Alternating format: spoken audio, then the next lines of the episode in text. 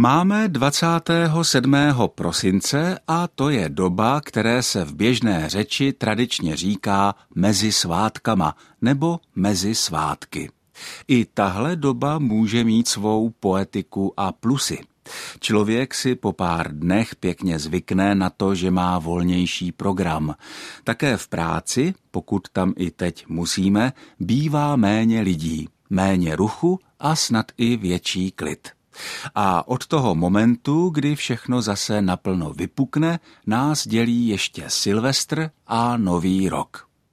Že poslední den v roce má své jméno po svatém Silvestrovi, to je celkem známo.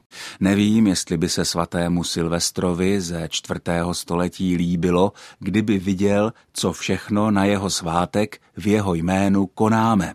Ale na druhou stranu ani my toho o svatém Silvestrovi dohromady moc nevíme. Legenda o něm praví hlavně to, že se při pronásledování křesťanů za císaře Diokleciána takticky na nějakou dobu skryl v lese. Což vlastně připomíná i Silvestrovo jméno, které si zvolil, když se stal papežem a které má tentýž kořen jako latinské slovo silva, tedy les. Nejčastěji se slova Silvestr a Silvestrovský vyskytují v kontextech, jako jsou Silvestrovský večírek, Silvestrovský ohňostroj, Silvestrovská párty, Silvestrovská půlnoc nebo Silvestrovské derby. Když se na slova Silvestr a Silvestrovský podíváme do Českého národního korpusu, ve kterém je několik miliard slov z českých textů vzniklých v posledních 30 letech, tak uvidíme, že frekvence slov Silvestr a Silvestrovský mírně kolísala. To kolísání má své společenské příčiny.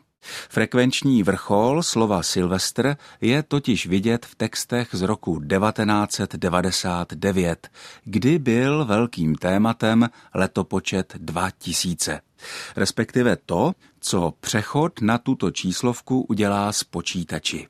Škarohlídové tehdy říkali, že nastane všeobecný kolaps. No, dneska se jejich škarohledění můžeme jen smát.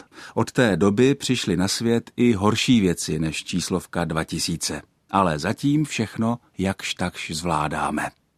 Když mluvím o Silvestru, tak už úplně slyším v uších ty rány, které pocházejí od různých petard a světlic a kterými máme ve zvyku oslavovat příchod nového roku. Slovo petarda mělo původně význam malá ruční bomba nebo granát. Přišlo k nám přes Němčinu z francouzštiny, kde je pétard, slovo, které má latinský kořen.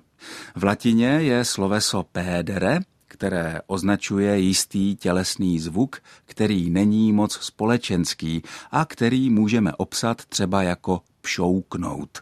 Takže toto pšoukání pomocí petard je vlastně tím posledním, co se ve starém roce ozývá.